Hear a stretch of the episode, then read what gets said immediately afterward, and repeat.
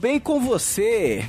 Estamos começando mais esse podcast Bacon, um podcast voltado pro público nerd, conservador, onde abordamos uma, a cultura pop falando de filmes, séries, HQ, games, sem qualquer tipo de doutrinação, uma abordagem cristã, tirando assim, né, o melhor que essas mídias podem oferecer. Muito bem, meus caros nerds conservadores dessa terra de Santa Cruz, hoje, nesse vigésimo primeiro podcast Bacon, ultrapassamos chegamos aí à faixa dos 20 episódios. Trazemos essa obra, essa série western, sci-fi, essa obra aí do Velho Oeste de ficção científica, Westworld.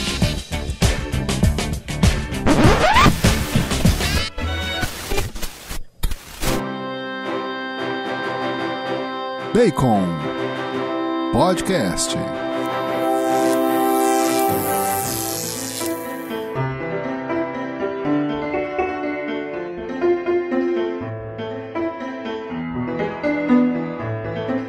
Meu nome é Lucas e eu queria dizer que as máquinas ouvem mais que os seres humanos. Por exemplo, a minha Siri sempre responde quando eu chamo.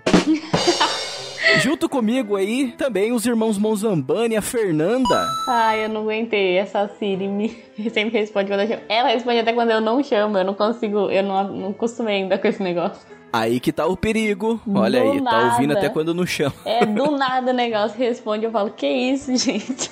E também aí o Bruno. E é só tema legal, né? Western e futurista, tudo misturado. Sim, é legal. Eu vou até dar um pois abraço é, aqui pro Zuckerberg top. que tá ouvindo a gente também, ele sempre escuta. Os chineses também, você tem um Xiaomi. Verdade.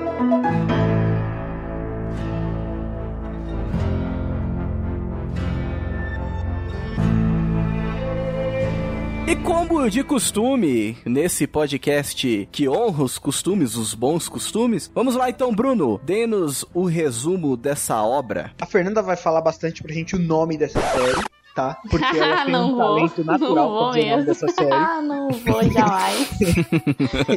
Você é um ridículo. Só para explicar para os nossos amigos ouvintes que não estão entendendo essa piada, a minha dicção, vocês sabem que já não é muito boa porque vocês me ouvem. E aí eu não consigo falar. Não, não, não tem jeito de sair. Então também não vou falar o nome da série porque eu não vou passar vergonha em rede nacional. Obrigado. Essa série conta um futuro que não parece ser tão distante, onde foram criados parques temáticos com robôs que simulam é, períodos da história da humanidade. Então a série começa num cenário de faroeste e aí o a pessoa pode pagar para ir pro parque e se divertir nesse cenário, e aí ela se desenrola no meio, se desenrola no meio de tudo, onde os robôs vão interagindo com seres humanos e as coisas vão acontecendo no decorrer da história. Gente, quando me falaram desse seriado que era seria no parque, eu achei muito legal. Eu falei, nossa, que sonho, eu queria ir pra um parque desse, não sei o que lá. Eu achei o primeiro episódio e eu falei, que negócio do mal.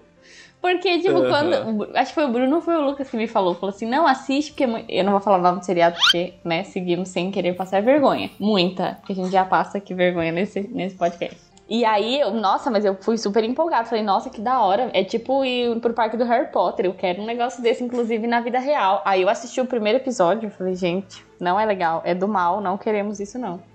O tema da série, que né, a Fernanda tava falando, eu falei também, é sensacional. Tipo, o filme de faroeste já é por si só um atrativo muito bom, tipo, todo mundo gosta, principalmente os meninos, né, de, de um bom faroeste. Para quem é nerd, para quem é pegado em tecnologia também, um filme futurista sci-fi, nesse caso é mais cyberpunk, também é bem legal. Você mistura as duas temáticas, fica muito bom. E aí, como se não bastasse, ainda traz toda essa discussão tecnológica de robô, consciência humana, de questão de armazenamento de dados. Putz, é muito legal. E a forma como ela é gravada, pelo menos na primeira e segunda temporada, pô, já vou aqui. Quem não assistiu, já se ferrou, já vai pegar uns spoilers aí. Já para e, e, ouve só depois. Vai acabar total com a experiência do seriado se você ainda não assistiu.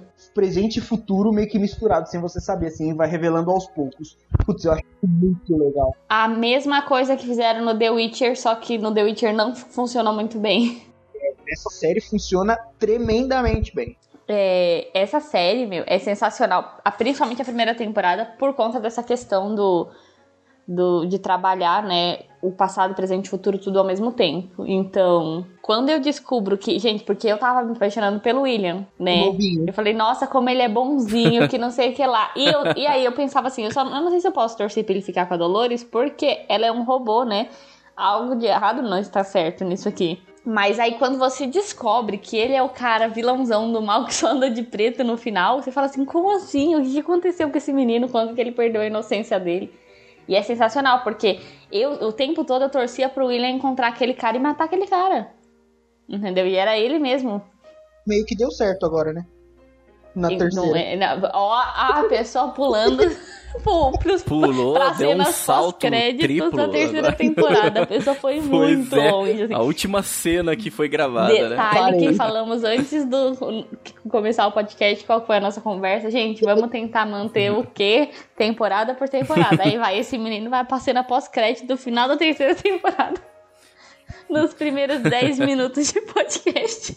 Porque aí, conforme vai passando a primeira, e inclusive, principalmente na segunda temporada, descreve um pouco melhor qual foi todo esse processo, né, que levou ele a isso. É, então mostra que e, o que é, o que faz o parque ser moralmente muito errado, né? As pessoas muito ricas iam pro parque para fazer tudo que elas não poderiam fazer na vida real. Então, se ela queria matar, ela ia pro parque matar. Se ela queria é, GTA, né, cara? Um pornografia, GTA. ela ia pro, pro- pro parque É o Red Dead, Red Dead Redemption Online. é, né? exatamente. É isso. Só que é uma coisa é aí que entra uma questão moral, né? Porque beleza, a gente sabe que são robôs, não são pessoas, mas diferente, por exemplo, quando você tá com um console, é, ali você via, você sentia tanto que ele foi, ele foi capaz de se apaixonar por um anfitrião, né? O- o- os robôs no, no seriado são chamados de anfitriões. Quase falei o nome do seriado, mas segurei. Então, o próprio William se apaixona por uma anfitriã, né? Então, é- isso prova que era uma experiência muito real e muito humana. Os anfitriões, eles aprendiam tudo com os humanos e você não conseguia. Essa era a proposta do parque, você não saber diferenciar um anfitrião de um ser humano normal. E então não é só um jogo, né? Porque. E se você atirasse numa pessoa normal? Claro que o parque tinha, teoricamente, toda aquela. A gente vê que isso vai cair por terra nas próximas temporadas, mas teoricamente o parque tinha aquela segurança de não possibilitar que você machuque um ser humano de verdade. Mas como fica, eu falo até pela questão do- da emoção e do sentimento humano, de você atirar, você vê a pessoa sangrar, você vê a pessoa morrer, por mais que você saiba que não, você, você racionalmente saiba que não é um ser humano, como que você lida com isso de maneira fria? Né, mostra já que tem algo errado. Então, é, na minha teoria, as pessoas que iam pro parque não eram só ricas, mas eram sociopatas, né? Alguma coisa de errado elas já tinham. Claro que não eram todas as pessoas que iam que faziam isso, é porque mostrava que tinha gente que ia lá só pra viver uma aventura feliz no Velho Oeste. O que é bem legal, inclusive. Eu faria isso com certeza se eu tivesse dinheiro e existisse um parque assim. E tem o Beto Carreiro aqui no Brasil, né?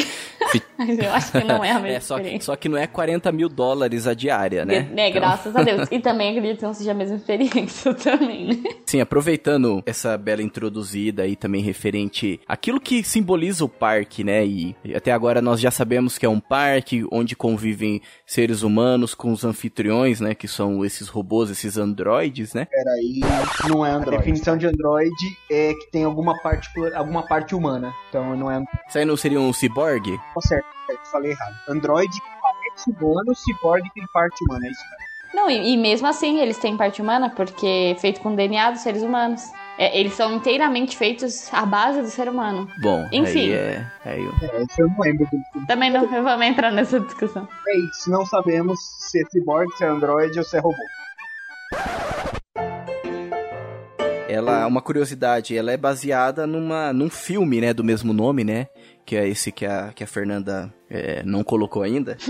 Westworld, que é de 73, né? E que traz essa mesma temática, essa convivência entre os homens e os robôs. É interessante, assim, porque quando a gente entra nesse universo, universo da literatura, quando falamos sobre robôs, não tem como não citar o escritor russo, o Isaac Asimov, né? Que, que é famoso por conta da sua trilogia lá da Fundação. E o, e o mais famoso de todos, que é o livro dele, O Eu Robô. Que nesse livro é provavelmente tudo que a gente conhece é baseado mesmo na literatura do Isaac Asimov, porque esse livro Eu Robô, ele é da década de 50 e ele já introduz as três primeiras leis da, da robótica, que depois a gente vê inúmeros filmes e séries e obras de ficção científica que é muito baseado nisso, até um, um mais recente aí que a gente pode citar, que é aquele jogo lá, o ah, dos, o dos Detroit Become Human. E assim, essas três leis, assim, quando a gente cita elas, você já consegue associar com muitas coisas.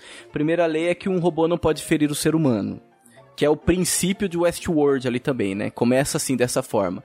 Esses anfitriões, eles não ferem aqueles os humanos que estão dentro do parque. Segunda lei, um robô deve obedecer às ordens dadas por seres humanos, né? E, um, e a terceira lei que um robô deve proteger sua própria existência, é desde que ela não entre em conflito com a primeira e com a segunda lei. Então essas são as três leis bases aí, né? Uma curiosidade aí da literatura sci-fi. Inclusive tem aquele filme, né? Desse com, que é baseado nesse livro. O Eu Robô, exatamente. É baseado baseado num dos contos, que esse livro são vários contos, assim, ah, é? que vai contando sobre o desenvolvimento da robótica. É muito interessante, assim. Quem gosta de sci-fi, esse esquema, assim, é bem legal mesmo esse livro. É uma leitura muito, muito tranquila também. Uma curiosidade aí bem assim, importante, né? Essa série, ela foi desenvolvida pelo Jonathan Nolan, né? A Lisa Joy e o Jonathan Nolan. O Jonathan Nolan nada mais é do que o irmão do famosíssimo aí diretor, né? O aclamado Christopher Nolan, né? É, inclusive tem um dos filmes, o Christopher Nolan, que foi dirigido por ele, que quem escreveu foi Jonathan Nolan, que é um que se chama... É, como que é? Amnésia, pelo menos na tradução aí do é, brasileira Herbert Richer, ficou como Amnésia, não sei como que é o nome verdadeiro mesmo, né? Já que você tá falando de, da obra em si, algumas coisas que me prenderam já direto na primeira temporada dessa obra independente do conteúdo dela, assim, é primeiro que ele não trata é, o telespectador como imbecil, né? Como a maioria das séries e filmes recentes. parece que tem um personagem que ele foi criado só para explicar o que tá acontecendo pra pessoa que não tá prestando atenção. Ele sempre narra os acontecimentos no meio, assim. Isso não tem o Westworld, isso é ótimo, porque me incomoda. Tipo Inclusive, você fica mais confuso do que segue um tiroteio.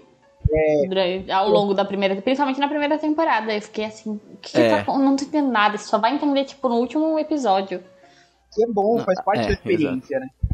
Uhum. Uhum. E que perde totalmente isso na terceira, mas tudo bem, depois a gente chega lá. é, a terceira é outra pegada totalmente diferente, né? Uhum. Mas a segunda já não é tanto.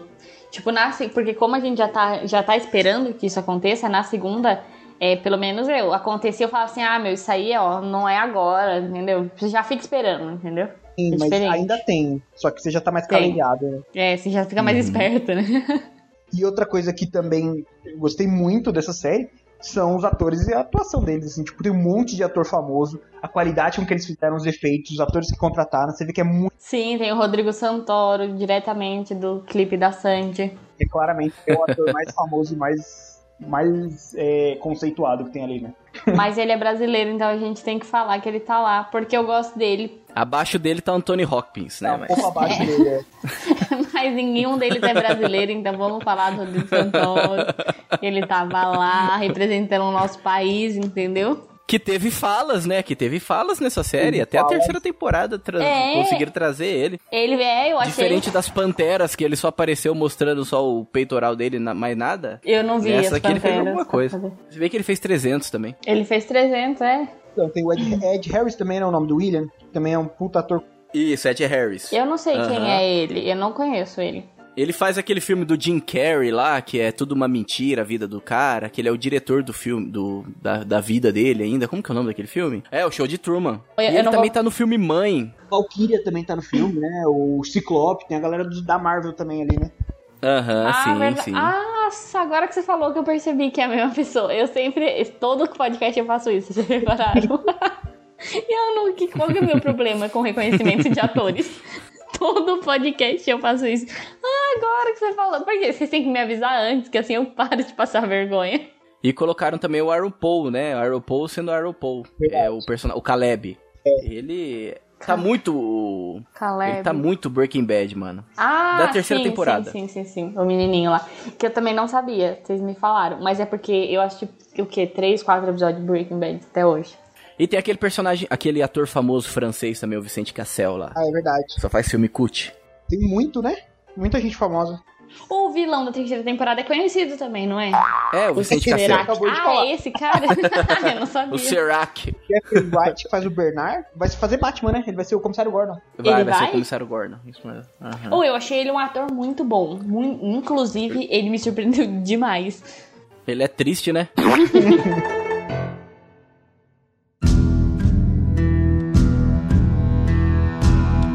Então, só pra quem tá ouvindo entender, é, essa questão do parque. O parque ele foi criado por dois é, sócios, né? O chamado Ford e, Ber- e o Bernard, não, e o Arnold. O Ford estava mais interessado, dava a impressão, né, quando a gente viu o seriado, que ele estava mais interessado nessa questão do dinheiro. Se eu estiver falando besteira, vocês me corrijam, mas é o que eu lembro. E o Arnold não. O Arnold, ele era um cara mais, é, mais sonhador, digamos assim. Ele tinha passado por uma tragédia familiar, perdeu o filho, enfim.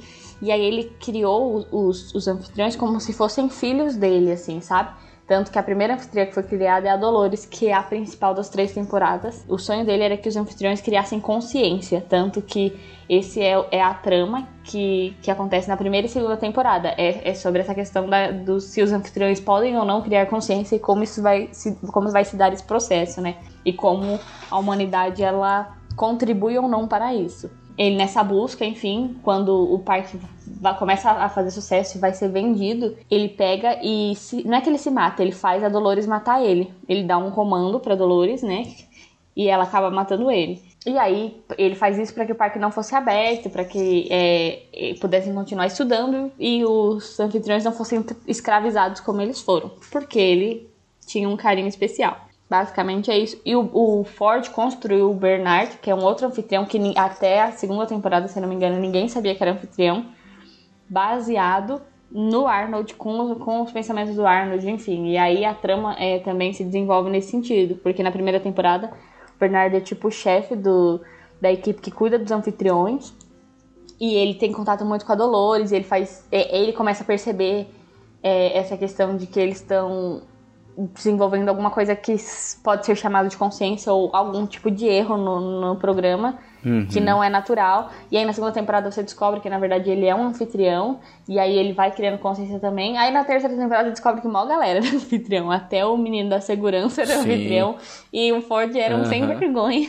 Entendeu? Basicamente, mas ele era ótimo. É, é interessante você falar sobre esse despertar da consciência, porque nesse jogo aí do, do Ford versus Ferrari, Oi? Ah, que tá. foi esse Inception aí? Ford versus Ferrari. Eu acho que a Ferrari ganha. essa, esse jogo aí do Arnold com Stallone, É, tá, tá de brincadeira. Pô, alguém controla esse menino. é, o Arnold ele queria que houvesse apenas uma atualização do sistema, né? E o Ford ele tinha uma crença de que a evolução vinha através da dor. Então, é interessante até porque em todas as narrativas, né, você sempre é um jogo de dor. Enquanto tiver ser humano ali dentro daquele parque ali, vai ter dor, né? Não tem como. Tem, é, Mas- o pobre dos anfitriões só se ferra. Gente, a Dolores é muita, dá muita dó. Aham, sim. Mas assim, por exemplo, o Bernard era a questão da a, é, a morte do filho. Dolores é o sofrimento, a lembrança do assassinato dos pais. É, a Maeve é por conta da morte da filha. É, e até mesmo o Ford, que era uma pessoa, ele tinha um remorso muito grande por ter perdido o grande amigo dele, né? Que era o. O outro. ca- O, o Arnold, né? E o cachorro. Então ele acreditava muito nisso. É, o cachorro também. É que aparece, lembra dessa história. Porque ele também, o, o Ford, se eu não me engano, sofreu muito quando era criança, enfim, teve uma infância pobre. É, uma coisa dessa questão da consciência que eu acho muito interessante é que nos anfitriões, eu acho que, se eu não me engano, é na primeira temporada ou na segunda que mostra isso, é colocado um programa para que eles sigam uma. tipo um, um papel, né? Então, cada anfitrião tem um papel, um papel para desempenhar dentro do parque. Então, a Maeve é a cafetina, a Dolores é a filha do, do fazendeiro que sempre vê os pais sendo assassinados e no final ou ela é salva pelo príncipe ou ela é estuprada pelo vilão, enfim, alguma coisa assim. E ele, todos eles têm um papel a desempenhar e sempre termina mal. E eu achei muito interessante o papel do Rodrigo Santoro. Me chamou a atenção mesmo, não era porque era ele, porque só foi me tocar depois. É, ele era um ladrão que buscava um cofre e aí quando em determinado momento da série mostra que eles abrem o cofre e o cofre tá vazio. Então, ele foi dado um papel pra ele, pra ele buscar lutar, morrer por uma recompensa, que ele faz isso todo santo dia, né? Porque todo santo dia ele desempenha o mesmo papel. E quando ele consegue, antes, sabendo que depois vai morrer, porque ele, né, sabe que é um anfitrião, ele não tem nada, então a recompensa é vazia. E isso me fez pensar muito é, sobre a relação que o seriado passa dos anfitriões, mas também com a realidade de quantas pessoas, como as pessoas elas desempenham um papel, elas fazem alguma coisa diariamente, elas buscam com todas as forças alcançar um objetivo e no final das contas quando muitas nem conseguem alcançar, né? Morrem antes disso ou acontece alguma coisa que as impede, mas muitas vezes quando elas conseguem é um objetivo vazio, porque é um objetivo que está focado na, na riqueza, no, no hedonismo, no, no, pensar só em si, no pensar só no prazer, no pensar nas coisas materiais. E aí isso me lembrou muito, tem muito a ver com a questão da logoterapia do Victor Frankl, né? Porque em determinado momento da, da, da logoterapia, Victor Frankl afirma que nós precisamos buscar um sentido além de nós mesmos. Se nós buscamos um sentido em nós mesmos, nós não sobrevivemos às tragédias das nossas vidas. Então, quem não tinha um sentido além de si mesmo não sobrevivia aos campos de concentração, por exemplo, né, no caso dele. Mas é, quem tinha um objetivo que ia além de si e que ia, é, ia como algo mais profundo, é, conseguia encontrar sentido na vida e conseguia é, permanecer. Aí ele faz esse paralelo sobre a questão das pessoas que desistiam, elas basicamente abortavam a dimensão espiritual da vida delas e se tornavam como máquinas que repetiam sempre o mesmo processo e que seguiam a comandos externos e já não eram mais responsáveis pela sua própria vida. E isso tem muito a ver com a dinâmica dos anfitriões é, no parque e que na terceira temporada a gente vai ver que inclusive tem muito a ver com a dinâmica dos humanos dentro desse mundo do seriado, que eu não falarei o nome. É interessante que a primeira e segunda temporada ela retrata muito assim essa tomada da consciência através do, do labirinto, né? E o labirinto ele é mostrado como um círculo. É até interessante que você falou que o através aí da logoterapia, né? Que querendo ou não, é, essa conscientização com, com, o que está de fora transforma aquilo que está dentro. Através de coisas que você se apega, que estão externas, né? Você consegue sobreviver interiormente, né? Consegue se manter, né? Digamos assim. É, e, e precisa, e precisa ser algo, é, tem que ser um estímulo externo, porque se nós ficamos presos dentro de nós mesmos, a gente fica preso dentro desse labirinto, né? E a gente nunca consegue sair para a realidade. Porque o Victor Frankl trabalha muito essa autoconsciência, mas é em relação à realidade, para não ficar preso no labirinto. Mas é importante também que tem que ser algo é, de profundo, então não pode ser algo externo. É, tem que ser algo externo, concreto, mas profundo. Então não pode ser simplesmente, sei lá, é um cofre, uma riqueza, um, um corpo bonito. Não, é, o, nisso você não encontra sentido. Tem que ser é, um, algo que te leve a não um aborto da dimensão espiritual, mas sim a encontrar o transcendente dentro de você, a encontrar, por exemplo, as pessoas que sobreviviam ao campo de concentração é porque elas sabiam que elas precisavam sobreviver pela família, pelo amor, pelo por aquilo que elas estavam lutando, por aquilo que elas acreditavam, é sempre algo mais profundo, né? A religião ajuda muito nesse sentido. O que não em momento algum aparece no seriado, né? Interessante isso. O, o seriado, ele já retrata a, a, tomada de consciência dos robôs, né? E ao contrário, é um movimento contrário. Não é um movimento de dentro para fora, porque o segredo do labirinto está dentro. Então é um movimento de fora para dentro, né? Então você percebe que esses robôs, eles têm que sair dos papéis que eles estão vivendo para dentro desse labirinto, dentro de si, encontrar ali, é, é, criar uma tomada de consciência, né? Através de todas essas experiências experiências chegar até o centro do labirinto, né? Então você percebe que é um, é um movimento contrário, né? Aí você já percebe que tá tudo errado. Sim, exatamente.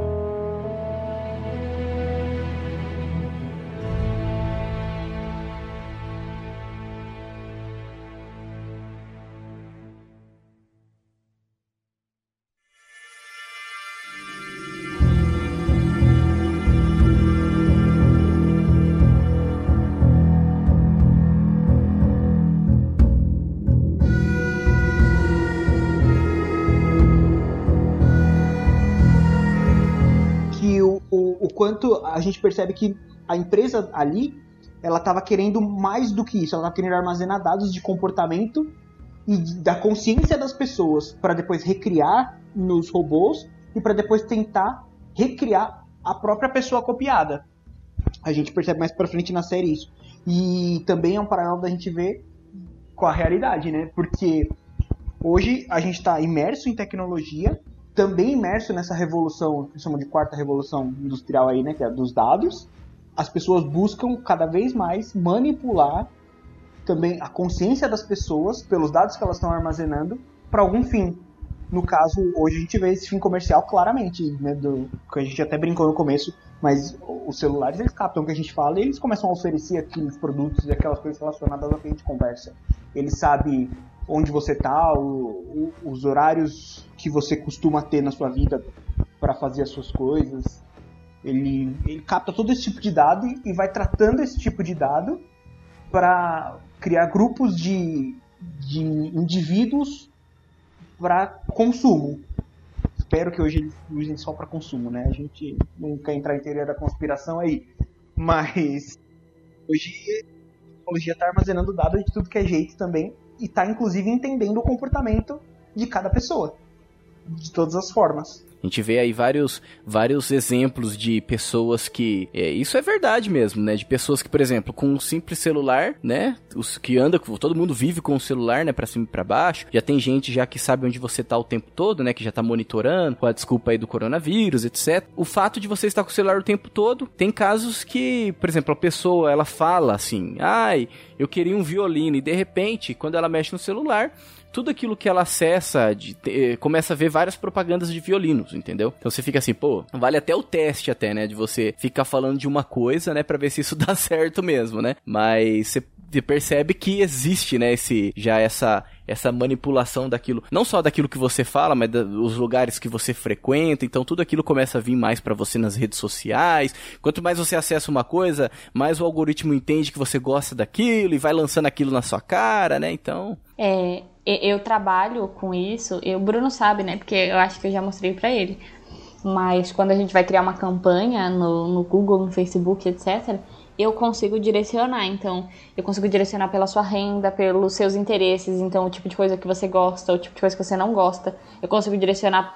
É, eu vi uma, uma, pessoa que fez uma campanha assim, você que tem de 20 a é, 24 anos e faz aniversário em março e é do signo de peixes e é mulher e não sei o que lá é, esse anúncio é para você. Provavelmente a pessoa gravou isso para todos os meses do ano, para vários anos que seria um público-alvo dela e, e e para os dois sexos. E lançou, então apareceu exatamente para mim no mês que eu sou, do dia, tipo, o cara consegue acertar até o, meu, o dia do meu aniversário, entendeu? Porque tudo isso ele consegue, é, quando você vai fazer uma campanha, a gente consegue definir isso na, na hora de, de setar a campanha. Então eu consigo definir também quem, só quem tem iPhone, quem acessa só pelo celular.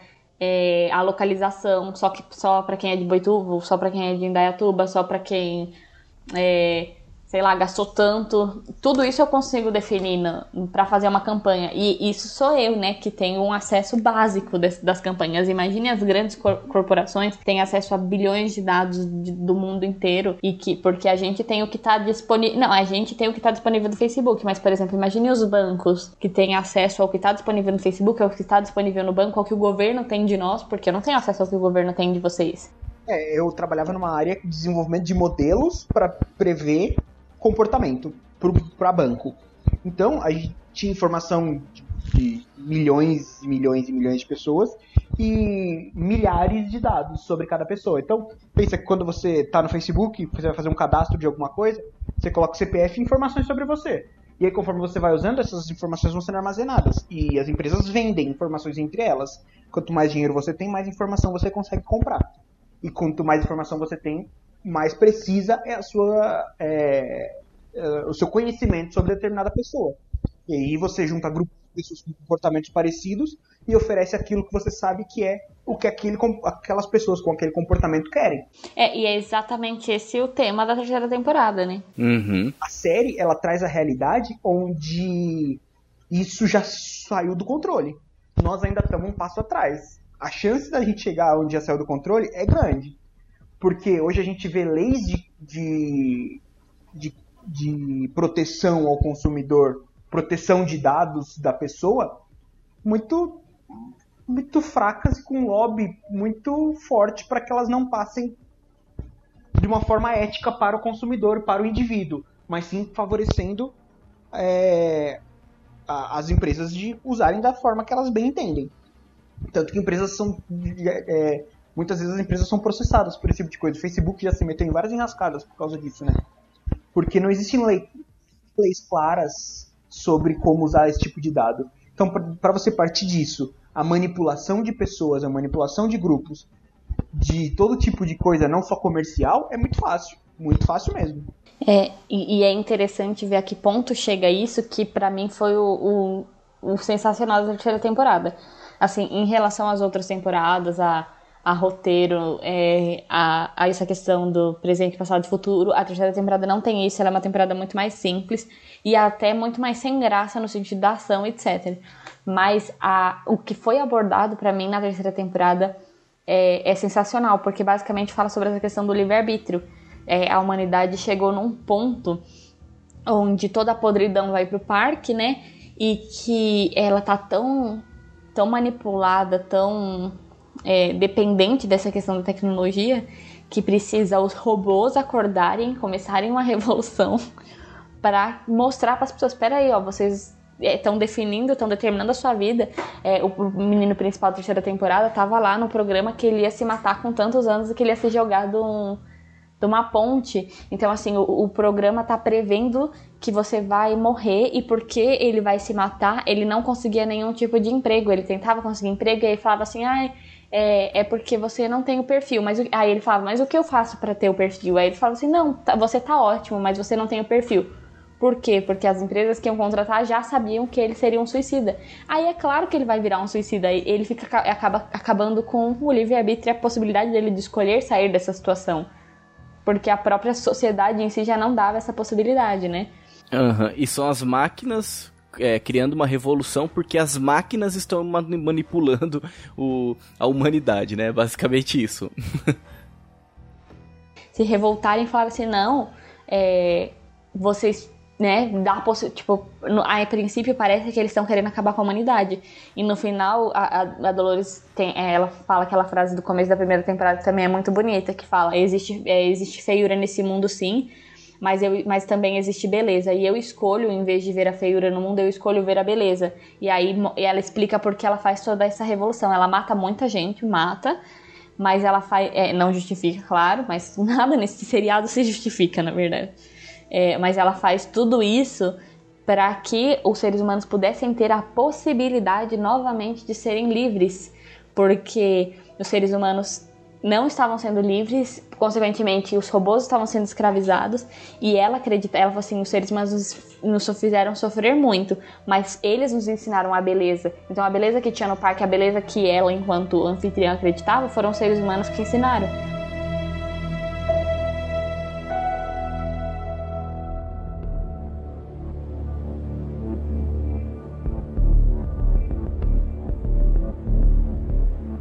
É, isso para mim é, é, assim, foi sensacional, foi um, uma jogada de mestre, assim, exatamente por pensar que a gente chegou num ponto tão grave que a gente precisa que as máquinas nos digam que tem algo errado, porque nós estamos deixando outras máquinas, que no caso era o, um mecanismo lá de, de que previa todos os acontecimentos, é, nos dizer o que fazer em nome de um de salvar nossas vidas e que o mundo não acabe, porque tudo isso era feito com base de que a previsão do, do computador lá era que se não fossem feitas essas coisas, as pessoas, se não matassem pessoas, se não drogassem pessoas, se não fizesse todo mundo parecer um robô, a, a humanidade seria extinta dentro de não sei quantos mil anos e o mundo iria acabar.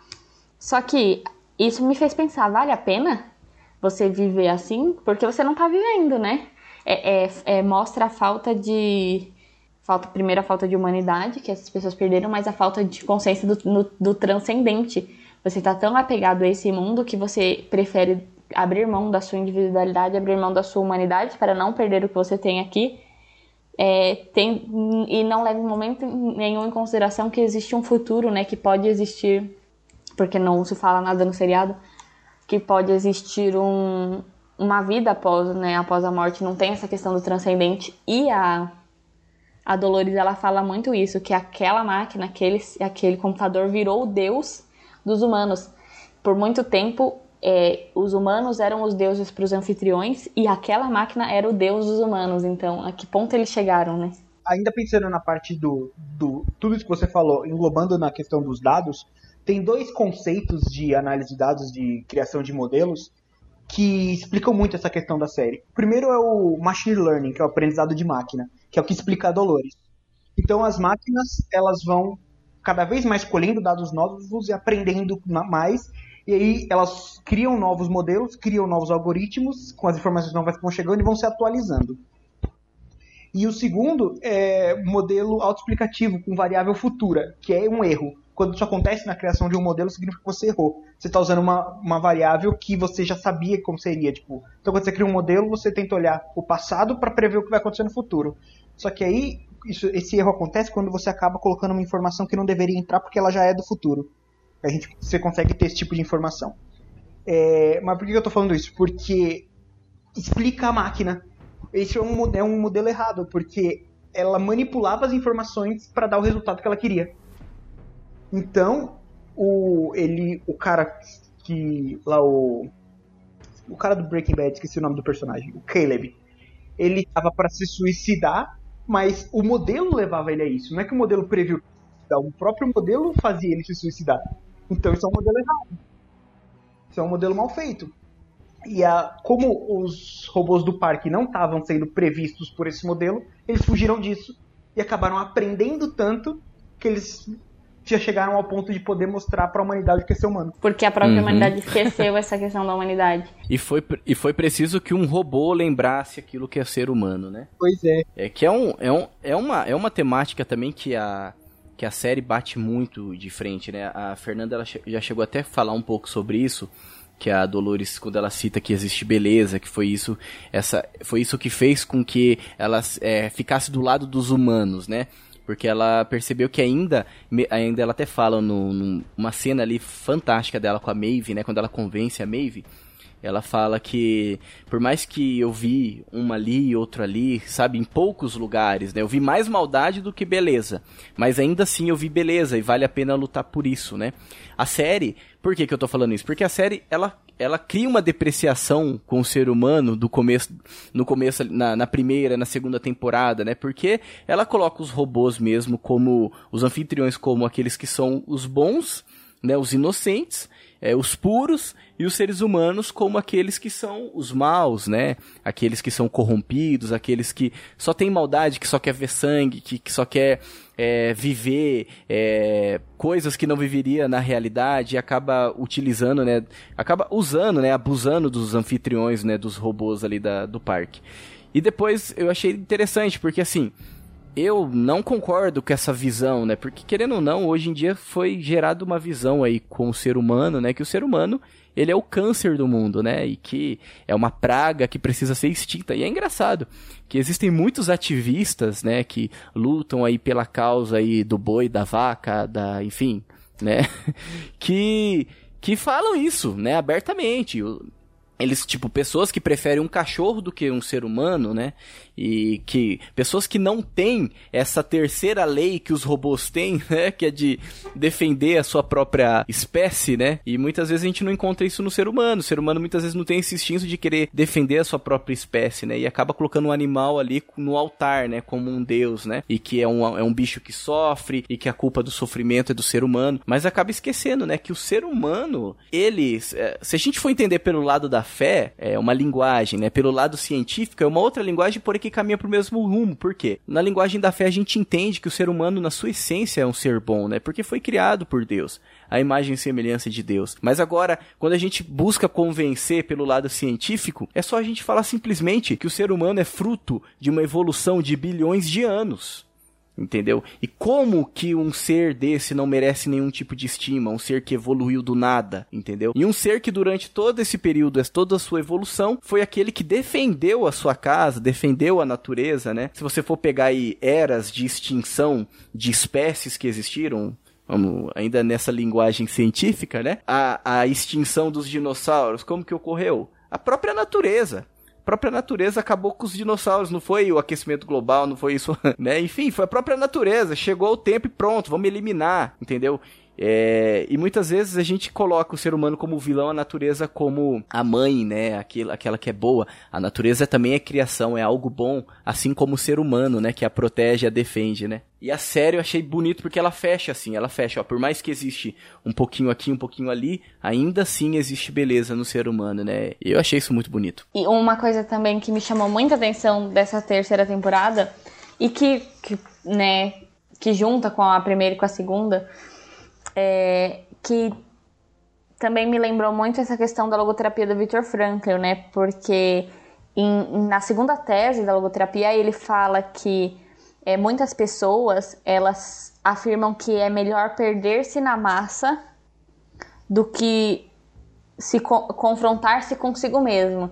Então, por quê? Porque ao confrontar-me co comigo mesmo, eu tenho que. Pra, é, ele defende que para um, uma pessoa se tornar um ser humano de verdade, ela precisa é, guerrear contra si mesma, ela precisa sangrar, ela precisa sofrer para que ela encontre dentro dela o sentido, para que ela é, se reconheça enquanto pessoa, para que ela seja capaz né, do, dos atos heróicos, dos atos de sacrifício, enfim. E muitas pessoas, é, para não assumir a responsabilidade pelos próprios atos, para não assumir as responsabilidades da própria vida, elas preferem se perder na massa e quando elas se perdem na massa, elas dão possibilidade para que elas sejam dominadas por um tirano que não as vê como ser humano, mas que as vê como coisa e que começa a tratá-la como coisa. Então ela, de, ela escolhe não lutar por ser um indivíduo, não lutar por ser um ser humano, aceita entrar dentro de uma massa que decide o que ela é e o que ela faz, passa a ser vista como coisa e passa a se ver como coisa. E é exatamente esse processo que a gente vê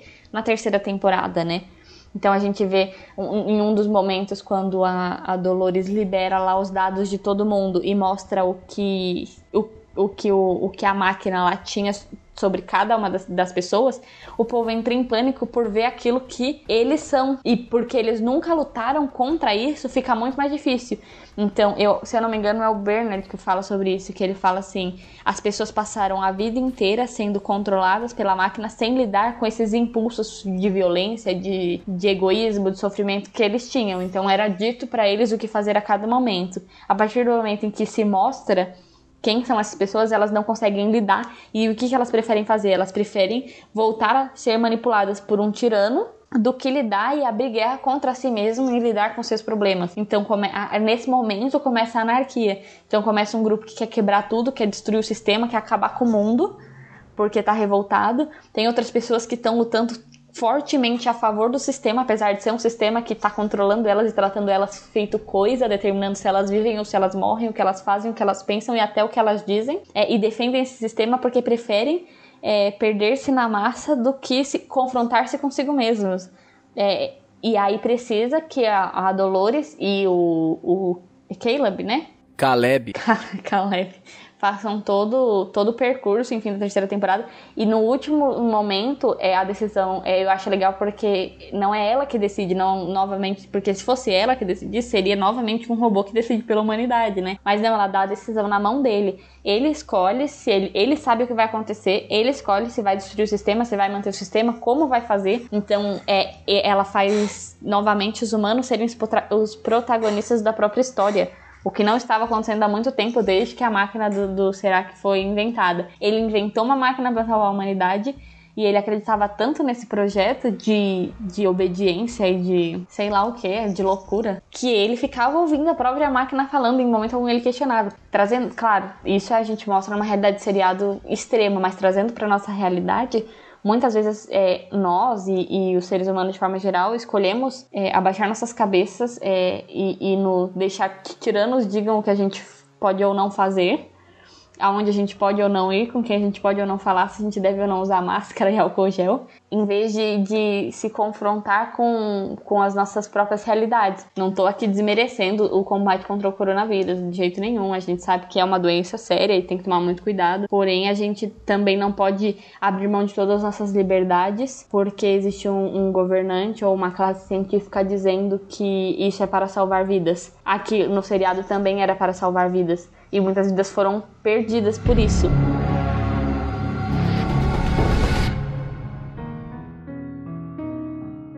É, existe uma, uma quantidade de médicos gigantes falando é, dessa questão, principalmente de pessoas jovens usando máscara, de pessoas jovens ficando dentro de casa, porque nós não estamos é, tendo contato com bactérias, nós não estamos tendo contato com nenhum tipo de vírus, nós estamos tendo contato com a vitamina D, que é tão essencial para o ser humano, e que isso pode sim prejudicar muito a nossa saúde. Tá né? perdendo a imunidade, claro, né, diante é, das coisas. Exatamente, claro que eu, eu não sou ninguém para dizer o que deve ou não ser feito, e eu não tô aqui, não é minha intenção falar isso, mas é exatamente para abrir esse ponto de reflexão é, sobre as questões da liberdade em si mesmo. Não, não tô falando para as pessoas, ai, não vamos mais ouvir o governo e vamos ser radical. Não, não é isso. É, mas que cada pessoa tenha consciência de ouvir o que o governo está falando e tomar suas próprias decisões. A gente não pode ser uma massa de manobra cega, entendeu? É, eu vi um questionamento interessante que falava assim: quantas dessas liberdades que estão sendo tiradas nesse momento em defesa da vida pelo coronavírus e que é, é sim aceitável, eu não, não estou sendo contra aqui, mas quantas dessas liberdades vão ser restituídas depois que essa crise passar? Então, é, é, é mais nesse ponto que nós temos que ficar espertos. Nós não podemos dar a nossa liberdade de maneira arbitrária. A gente não pode simplesmente obedecer a tudo que todo mundo fala como se fosse a última verdade e, enfim. O excesso de todas as as correntes de pensamento, né, políticas que já dominaram. Então, quando a gente fala em um controle demais na mão do Estado, decidindo e com opiniões muito fortes, sem olhar de fato todos os lados científicos da coisa, a gente entra num, num, num poder do Estado muito forte que acaba se tornando uma ditadura e reprimindo. Se a gente pensa na questão de tira totalmente o Estado, vamos todo mundo na rua brigar com os caras, a gente também tá fazendo um mal, né? Falando na questão da anarquia. Eu vi o documentário e eu não tenho como afirmar se ele é verdade ou não. Por quê? Porque vendo parece ser muito, parece ser verdade e ele faz é, é, denúncias muito sérias, mas eu não tenho como afirmar se é verdade ou não, porque eu não tenho conhecimento científico, e nem histórico, nem político, nem nada para afirmar, né? Eu sou uma simples jovem nesse caso mas é, ele é interessante no sentido de que ele nos faz pensar é, que existe um outro lado da história também. É a mesma coisa da cloroquina. Tem muita gente defendendo a cloroquina. Podemos deixar o link dele também, né, no, no podcast. Podemos. Tem muita gente que defende o uso da cloroquina e também tem muita gente que fala que a cloroquina não ajuda. É, a própria comunidade científica, ela tá muito dividida nesse sentido, né? Existem muitos estudos para todos os lados e a impressão que a gente tem é que tá todo mundo meio perdido. Então, antes de que as pessoas comecem a aceitar tudo cegamente, inclusive a nossa visão, não aceitem cegamente, a, a visão desse documentário que não aceitem cegamente, mas que as pessoas façam uma reflexão. É isso que nos torna humanos, é, é, é acolher as coisas, refletir é, e, e responder ao mundo de forma humana, né? Com amor, com caridade, enfim. É, e até para completar o que eu tava falando, é, essa questão que o documentário fala, a gente vê também na série, e isso explica muito também. Explica muito não, mas também é um fator que influencia na divisão da, da, do meio científico, que é a questão do dinheiro envolvido, das grandes empresas e grandes corporações por trás de ações políticas, né, que entram nesse aparelhamento da, do Estado com, com, a máquina financeira. Então, é, na série a gente vê que criaram né, a, a Delos e a do Serac influenciaram e meio que escravizaram a vida das pessoas. Pelo documentário a gente vê que existem interesses de grandes corporações e interesses econômicos por trás né, de, das doenças e para completar isso, então a gente vê o extremo do poder do Estado, a gente vê o extremo da anarquia, mas a gente também tem que ficar muito é, esperto com relação à máquina financeira que também tenta manipular a ação econômica e a vida das pessoas, né?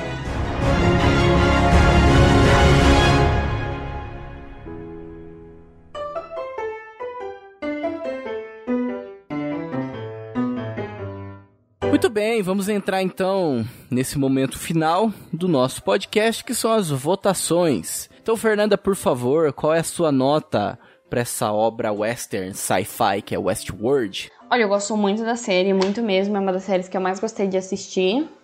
Mas assim, não é 100% essa terceira temporada, apesar do, da temática ser muito interessante. Eu achei ela um pouquinho mais chata, assim, no sentido de não dava tanta vontade de assistir. Então, a minha nota é bacon.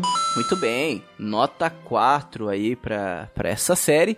E agora, Bruno, por favor, qual é a sua nota? A primeira e a segunda temporada para mim são sensacionais. Os atores são muito bons, a temática é muito boa, a forma como a série é apresentada é muito boa.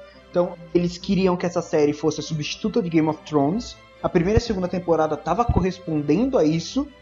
E a terceira temporada eu achei que escorregou um pouco menos do que a última de Game of Thrones. Então deu uma zoada nesse sentido. Não, escorregou bem menos. Então, menos. que não acabou ainda, pode ser que piore, por isso que. Ah, verdade. Por isso que eu também dou bacon. Senão, olha, se não fosse a última temporada, era um picanha bacon. Muito bem, então, o Bruno também aí vai fechar com essa nota 4, bacon. E eu, assim, acho que eu sigo também aí a, a mesma opinião aí dos meus camaradas.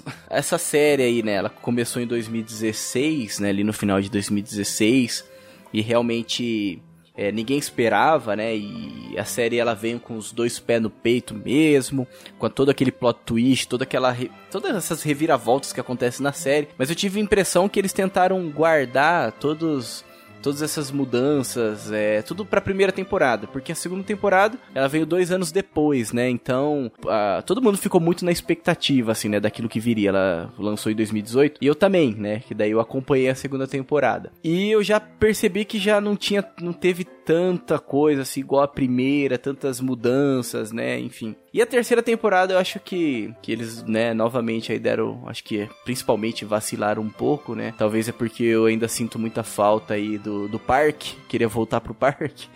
E acho que a realidade não é tão interessante igual ao parque, né? Por esse motivo aí também acho que eu fico com a nota bacon, né? E vou fechar também aí com a nota 4. E querendo ou não, né, os três aí deram essa mesma nota. Então é uma série aí que, que nós gostamos, né? De alguma forma. A gente não deu nota máxima, mas foi uma nota muito boa aí que, enfim. É, é, pode dizer que é uma série que vale a pena conferir, mesmo com as críticas que a gente fez, e que ela ainda é uma nota parcial, ela pode se recuperar, né? Vai que a próxima temporada venha assim, avassaladora e traga coisas muito boas pra série. Vamos ver. É, e, e é uma série que vale a pena assistir de qualquer forma, né? Muito bem, então, né? Então nós estamos aí encerrando mais esse podcast. E citando o Vitor Frankl aqui, ó, o homem que quer tornar-se pessoa tem que abrir guerra consigo mesmo. Então agradeço aí a sua companhia, fique com Deus e que a força do bacon esteja com você.